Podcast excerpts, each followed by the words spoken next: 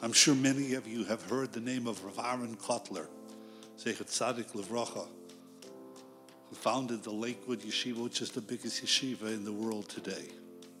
During World War II, his wife, Rebbitzin Kotler, refused to have sugar in her tea because if the Jews in, in Europe are suffering, I'm going to deny myself that pleasure.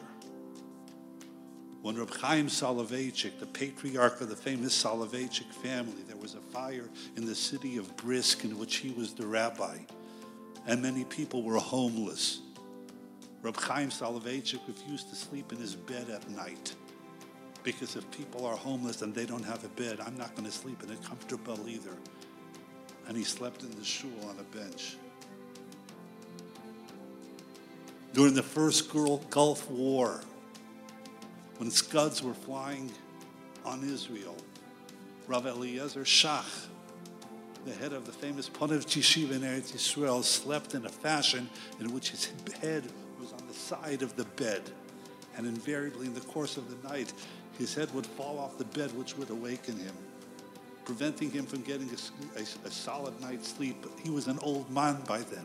His Talmidim, his students came to him and said, Why are you sleeping like that? You're an old man, you need your sleep. He says, You know why?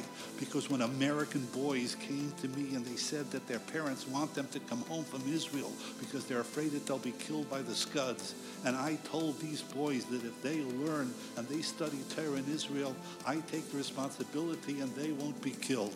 He says, Because of me, parents are not sleeping a good night's sleep in America. And if parents aren't sleeping a good night's sleep, I'm not going to sleep a good night's sleep.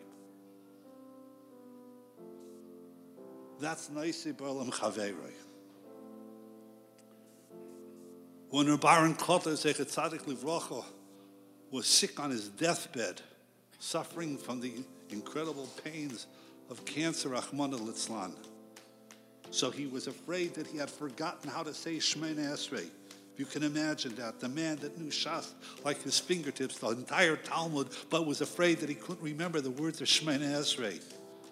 So we'd have a boy stand next to him who would say the Shemona Esrei word by word, and Rabbi Aaron Kotler would repeat after him, Baruch, Baruch, Ato, Ato, etc. And they got to the bracha of Rufainu, when we ask for to help people who are sick to get better. So he's saying the bracha of Rufainu, but we know that if you have people, you know, people who are sick, you can insert in that bracha the names of the people that are sick. And all of a sudden, this man that may have forgotten Shemini but when he gets to that bracha, he starts shooting out of his mouth all the different people for who he's davening for. Here he's sick on his deathbed, in pain, in excruciating pain. His memory has failed him. He may not remember Shemini but he remembers all the people that he's davening for that they should get better.